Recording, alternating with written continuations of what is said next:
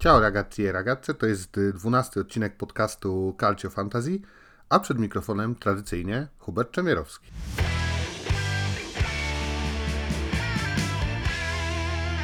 W dzisiejszym odcinku chciałbym Wam przedstawić, kto był najlepszy w minionej serii gier i ułożyłem dla Was tradycyjnie 11 dziewiątej kolejki. Będzie szczegółowa zapowiedź kolejki 10, która czeka nas, zaczyna się już jutro, czyli wieczorem w piątek. Chciałbym zobaczyć sytuację w tabeli przed ostatnią kolejką października, czyli kto ma szansę na drugą już mini piłkę Puma Orbita, która gdzieś tam u redaktora Marcina Nowomiejskiego spoczywa i czeka na swojego szczęśliwego zdobywcę. Oprócz tego przygotowałem dla Was zestawienie opcji budżetowych, czyli najtańszych zawodników dających jakieś przyzwoite punkty jak do tej pory. A w sekcji ciekawostek, jako że chłód już się zbliża i zazwyczaj chce mi się o tej porze roku czegoś słodkiego, będzie o najpopularniejszym chyba włoskim deserze, czyli tiramisu, jako przedmiocie sporu pomiędzy dwoma Wenecjami. Zapraszam serdecznie.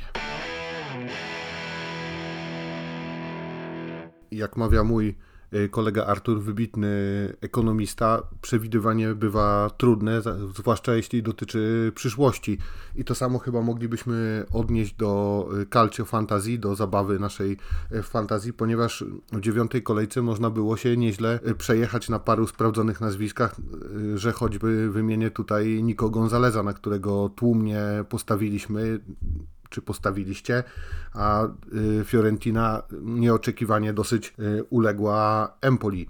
Ale nie przeciągając specjalnie długo, zobaczmy w takim razie, kto był najlepszy w dziewiątej kolejce na poszczególnych pozycjach. Zaczynamy oczywiście od bramkarzy i mamy tutaj 2 siódemki, 2 ósemki i 1 dziewiątkę, jak chodzi o punkty, i po 7 punktów zarobili Jan Zomer za 5,5 miliona i Ivan Provedel również za 5,5 miliona. Ósemki wędrują tym razem na konto Ruiiego Patricio z Romy za 5 milionów i Karneseki, który bronił tym razem w Atalancie, też 8 punktów i 4,5 miliona, to nawet troszkę tańszy. Natomiast zdecydowanie najlepszym wyborem w minionej kolejce była zresztą gwiazda naszej kolejki Berisha z Empoli, 9 punktów i zatrzymanie właśnie rozpędzonej Fiorentiny. Jeśli chodzi o obrońców, to tutaj mamy całą właściwie plejadę, bo kilka zespołów zachowało czyste konta, stąd dosyć wysokie wyniki defensorów. No i mamy 7, m.in. Sebastian Walukiewicz, 7 punktów i tylko 4,5 miliona kosztował. Leandro Spinazzola, też 7 punktów, ale już o 1,5 miliona droższy. Stefan De Vrij, 7 punktów i 5 milionów mamy. Czy Scalvini z Atalanty, to też jest 7. Luperto, 4,5 miliona, Scalvini 5 milionów, 8 po stronie Bremera z Juventusu za 6 milionów, Manuel Lazzari 5,5 miliona z Lazio, Romanioli, ta sama sytuacja, 8 punktów i 5,5 miliona. Mamy 1 dziewiątkę, to jest Berat Djimsiti, 5 milionów kosztuje albański obrońca Atalanty, no a numerem 1, jak chodzi o obrońców, najwyższy wynik to jest Francesco Acerbi z Interu, 10 punktów i 5,5 miliona. Jeśli chodzi o pomocników, to tutaj mamy też kilka bardzo, bardzo dobrych występów, no przede wszystkim duet z Napoli, czyli Matteo Politano, to jest najwyższy wynik dziewiątej kolejki indywidualny, czyli 16 punktów, a kosztuje tylko 6 milionów 100 tysięcy. To naprawdę kto postawił na Matteo Politano w środku pola, jak to się mówi, wygrał życie. Oprócz tego kwicza Kvaratskhelia 14 punktów, no ale tutaj to już jest oczywiście droższa inwestycja, bo 11,8 miliona. Mamy 2 jedenastki, czyli dwie wartości 11 punktów. Hakan Chalhanoglu 9,5 miliona. Felipe Anderson też z golem w drużynie Lazio 8 milionów 11 punktów. Mamy 1 dziesiątkę, to jest Marcus Thuram za 7,8 miliona i mamy sporo dziewiątek, to jest Manuel Lokateli za 5,5 miliona, to jest m.in. Ademola Lukman za 9 milionów z Atalanty, to jest Toven z Udine za 5,5 miliona i Matias Sule 9 punktów, 5 milionów to bramka z rzutu karnego dla Frosinone.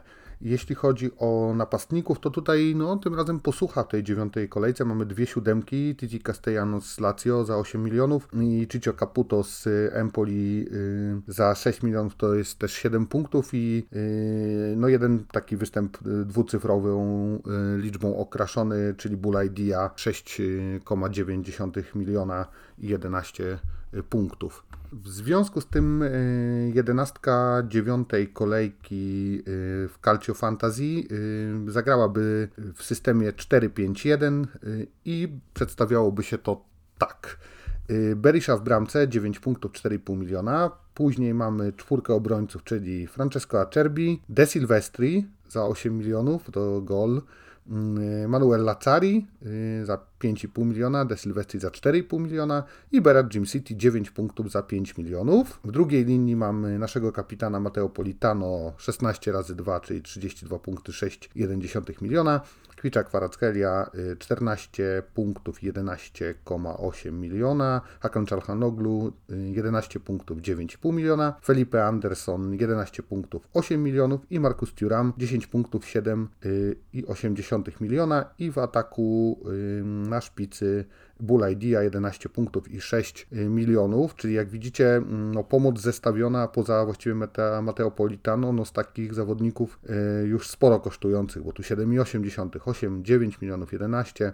Całość kosztowałaby nas, ta 11 kosztowałaby nas 74 miliony 200 tysięcy, a przyniosłaby 133 punkty. To fantastyczny byłby wynik. O 50 punktów byłby to wynik większy niż najlepszy wynik w naszej lidze, czyli 83 punkty, serdecznie gratuluję, który osiągnęła drużyna o sympatycznej nazwie Simply Red i jak czytałem sobie, przygotowując się do tego odcinka, tę nazwę, to od razu chciało mi się zaśpiewać Something Got Me Started. Natomiast z tego miejsca chciałbym bardzo serdecznie pozdrowić i pogratulować wyniku Bartkowi.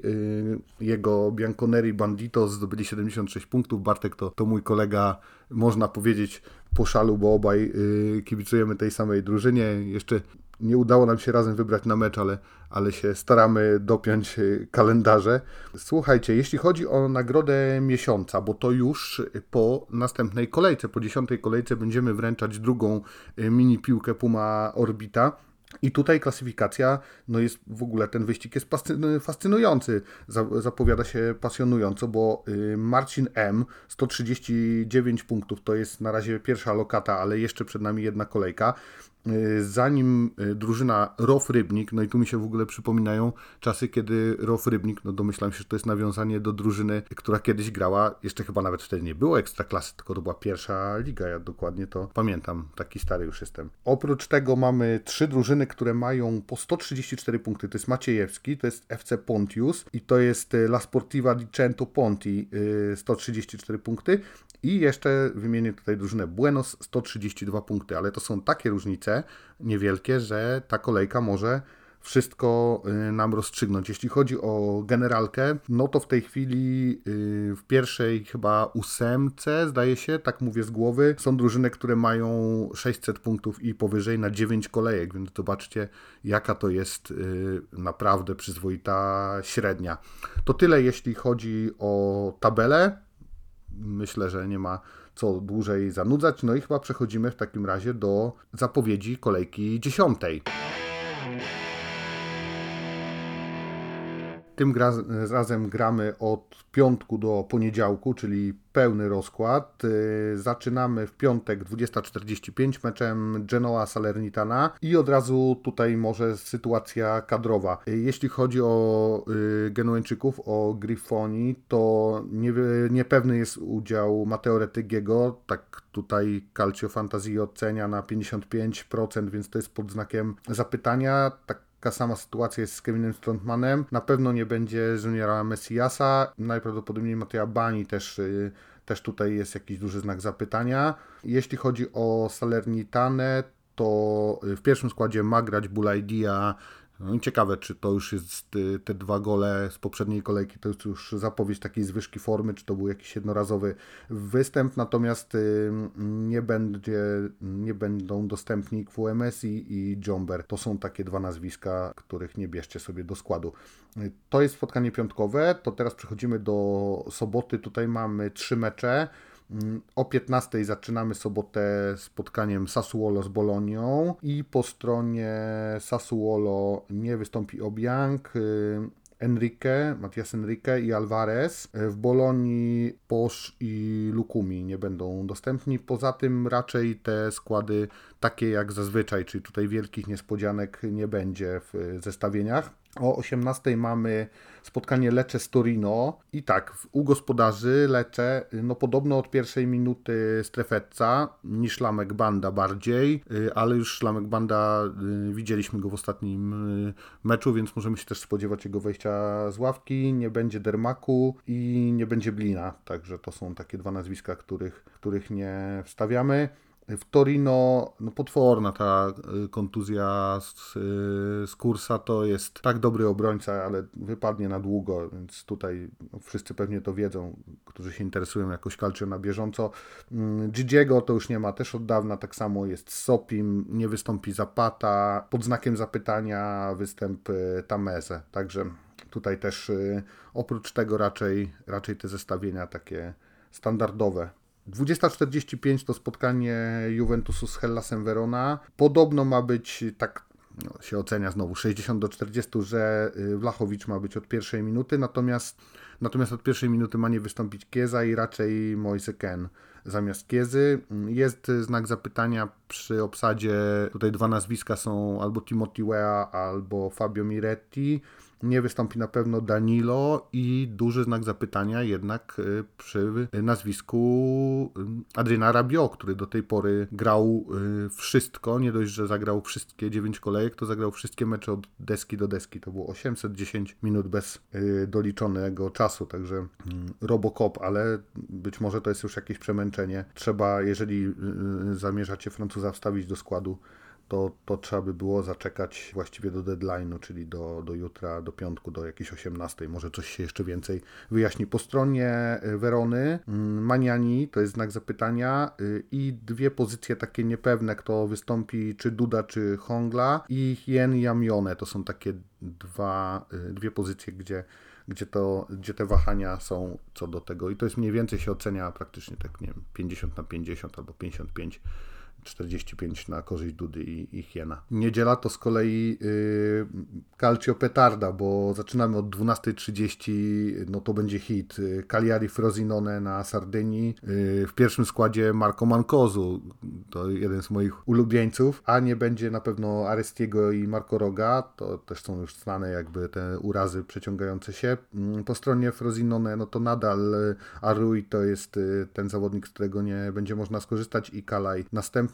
I za kartki wypada na tę kolejkę Mazzitelli. O 15:00 mamy Monza Udinese. Udine nowy trener, Cioffi, więc ciekawe, czy pod nową miotłą to Udinese będzie lepiej wyglądało, ale zacznijmy od gospodarzy, czyli od Moncy. Tutaj mamy wątpliwość co do pozycji jednej, czy Winiato, czy Mota. Oprócz tego, no na pewno znowu nie będzie Armando Izzo i Gianluca Caprari, też niedostępny w drużynie Moncy. Natomiast wracamy do Udine. To tutaj tak, dwa znaki zapytania, czy będzie Cabacelet. Co prawda on jest awizowany w składzie, ale tu jest jakiś znak zapytania. On jest ten in dubio. Oprócz tego, no znowu praktycznie szpita. Lebosse, Eizibue, Delofeu, Brenner, Vivaldo, Christensen. To są wszystkie nazwiska, których nie będzie, i pod znakiem zapytania mówiłem, tak by jeszcze Lovrich tutaj, więc ciekaw jestem, jak to będzie wyglądało. No ja bym tutaj chyba raczej obstawiał, że Monza powinna sobie z Udinese poradzić, no ale zobaczymy, być może jakaś motywacja wstąpi w zawodników z Udine. Później mamy o 18:00, no to pierwszy z hitów niedzielnych, czyli Inter Roma. Inter w gazie, Inter w fajnej formie, pewnie podbudowany zwycięstwem w Lidze Mistrzów. I mamy tak, dwie wątpliwości co do pozycji, czy Mkhitaryan Fratesi, raczej Ormianin, i bardziej się obstawia, że wystąpi w pierwszym składzie Pavard niż Mateo Darmian. Oprócz tego no na pewno nie będziemy mieć Arnautowicza i Cuadrado na boisku, a poza tym wygląda, że Inter na Galowo, czyli pierwszym składem, nie wiem kiedy Marcus Thuram odpocznie, bo na razie znowu gra wszystko. Co prawda tam Inzaghi go czasem troszkę wcześniej ściąga, ale to ma być taki klasyczny pierwszy skład z Di Marco, Barellą, Lautaro i Thuramem. Tak to, co możecie się zawsze spodziewać. Drużyna Romy to tutaj tak, trzy pozycje właśnie takie pół na pół, to Spinazzola albo Zalewski, i w ogóle przy nazwisku Leandro Spinazzoli jest jakiś tam znak zapytania, bo nie wiadomo, czy on będzie w optymalnej formie, żeby wystąpić, albo żeby w ogóle wystąpić od pierwszej minuty. Belotti, El Shaarawy to są takie też dwa nazwiska i raczej Galo będzie w tym galowym właśnie w pierwszym składzie, ale też trzeba by było zobaczyć. I Llorente bardziej niż Bove. Oprócz tego to znaki zapytania mamy przy nazwisku Paredesa. Nie będzie Kumbuli, to wiadomo, i Lorenzo Pellegriniego. Miał się na Inter wykurować Dybala, ale nadal on tutaj jest pod znakiem zapytania. Nie wiadomo co z Chrisem Smallingiem, też na żółto świeci się w Real Fever. Także też muszę się zastanowić nad tym Chrisem Smallingiem, czy go do tego składu swojego wstawiać. No i tu mamy właściwie ten niedzielny to maraton, bo o 18:00 siadamy do Inter Roma, a zaraz później kolejny hit goni hit. Napoli z Milanem.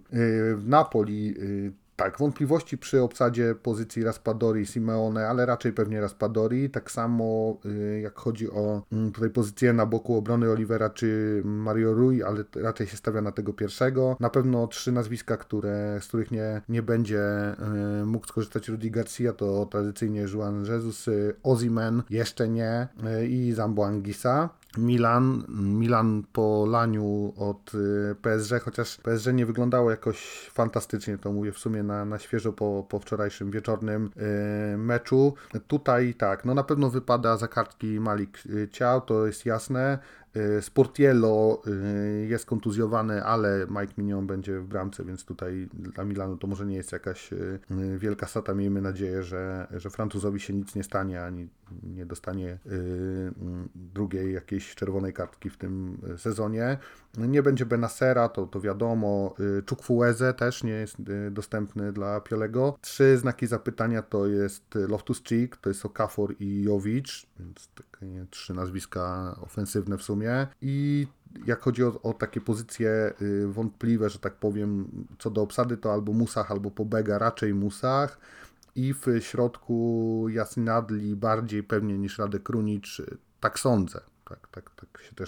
Tak się też podaje. I mamy jeszcze dwa poniedziałkowe mecze, to już jest 30 października, o 18:30 Empoli-Atalanta. No i Empoli pewnie opromienione zwycięstwem nad Fiorentiną w takich derbach Toskanii. Ciekawe jak sobie poradzą z Ladeą. Mamy tutaj dwie takie właśnie pozycje, na których jeszcze będzie się pewnie trener wahać. To jest albo Baldanzi, albo Giazzi, raczej z wskazaniem na pierwszego.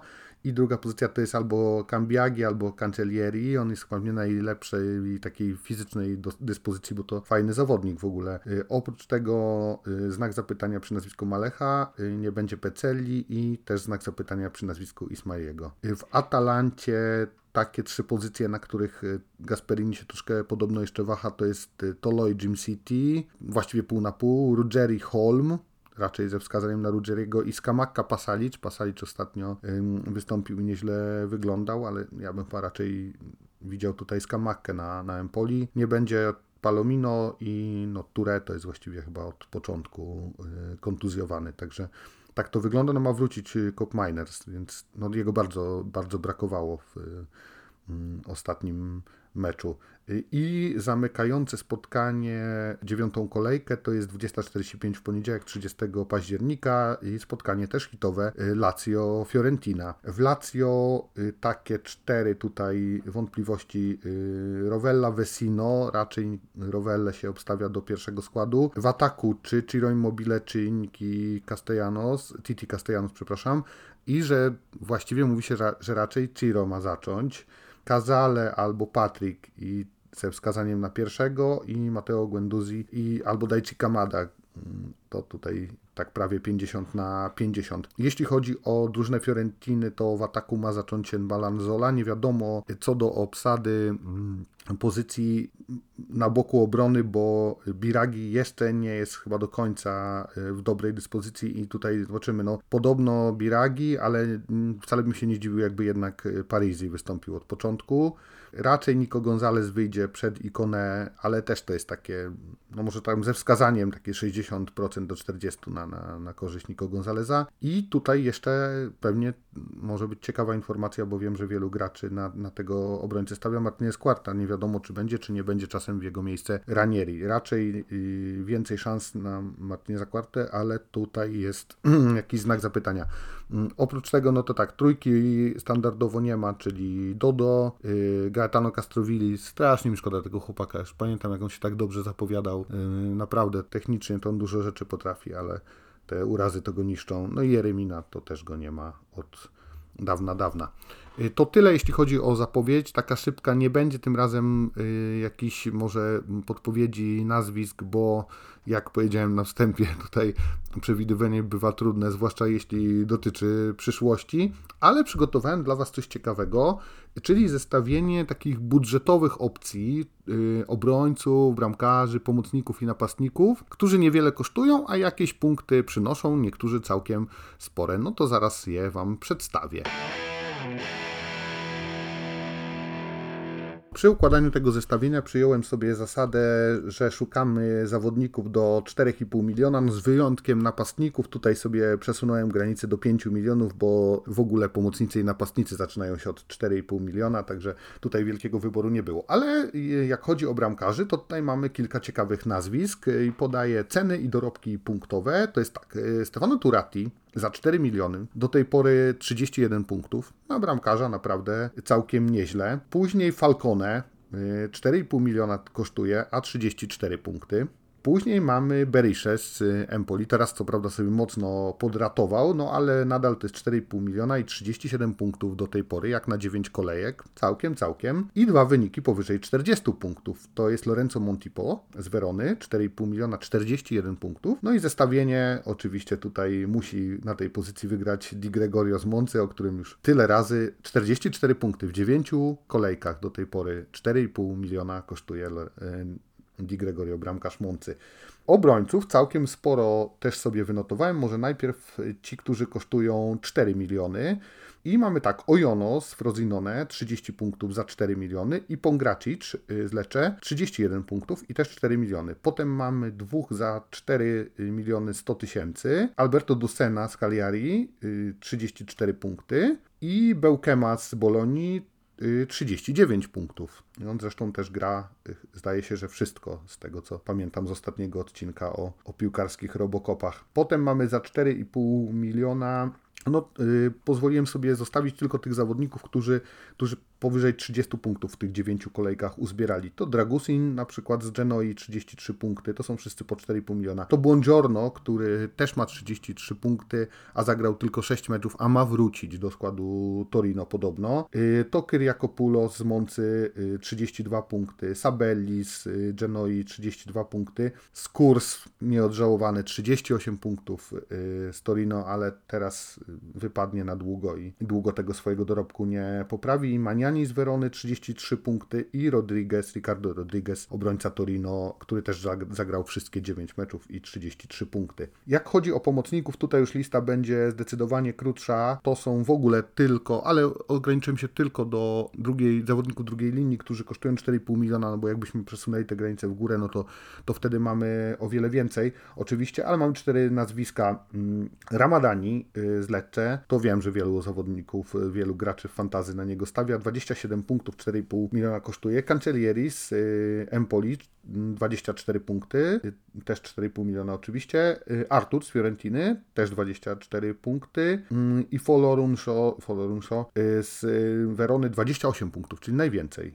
To w ogóle taka dla mnie niespodzianka, bo ja jakoś nawet nie widziałem tego nazwiska, nie rozpatrywałem go. A tutaj proszę bardzo, 4,5 miliona, 28 punktów w 9 kolejkach. Naprawdę jako opcja jakaś rezerwowa to nie najgorsza. I jak chodzi o napastników, to tutaj sobie też tylko 3 nazwiska wpisałem. Jedno za 4,5 miliony, to za 4,5 miliona to Sfrosinone Kuni, 13 punktów i oprócz tego z Lecce za 5 milionów Piccoli, to teraz bramka, więc sobie troszkę podratował dorobek, to też 13 punktów i za 5 milionów 31 punktów wyglądałoby, że bardzo dobrze Lorenzo Lucca z Udine, natomiast Lucca przoduje w tej klasyfikacji zawodników marnujących na potęgę te takie najlepsze okazje bramkowe, więc nie wiem, czy chcecie go sobie wziąć, no ale może pod nowym trenerem tutaj jakoś odpali. No warunki fizyczne ma świetne, no wydawałoby się, że powinien te bramki jakoś zdobywać, ale chyba nie do końca mu idzie tak, jakbyśmy tego oczekiwali. To na koniec w sekcji ciekawostek zapowiadana potrawa z kategorii dolci, czyli deserek tiramisu. Tiramisu, no jedna z rzeczywiście chyba najpopularniejszych, jeden z najpopularniejszych włoskich deserów, o który toczą spór dwa włoskie regiony, czyli Wenecja Julijska, region Friuli i Wenecja Euganejska. Podobno historia tej potrawy sięga w przypadku Wenecji Julijskiej lat 50., a w przypadku Wenecji Euganejskiej, a konkretnie Treviso lat 60. I tutaj nawet ta sprawa znalazła swój finał w sądzie włoskim, który przyznał Wenecji Julijskiej, czy regionowi Friuli, oryginalne pochodzenie tego deseru tiramisu. I może jeszcze oprócz tego mamy Dzień Tiramisu, to wypada 21 marca, pierwszy dzień wiosny, to Dzień Tiramisu od 2017 roku podobno obchodzony. Sama nazwa w lokalnym dialekcie mieszkańców Wenecji Julijskiej, to tiremesu, to dosłownie oznaczałoby podnieś mnie i to miał być w ogóle taki deser, który miał smakować zarówno dzieciom, jak i dorosłym, więc jest tam i kawa, i coś słodkiego, i jest też trochę alkoholu, aż sobie chyba naprawdę zrobię na weekend tiramisu, bo tak nabrałem ochoty. Do usłyszenia, drodzy amici. Tradycyjnie życzę powodzenia w 9 kolejce. Trzymam za Was kciuki. Z wypiekami na twarzy czekam na wyniki nie tylko swojej drużyny, ale też Waszych drużyn. Ciao!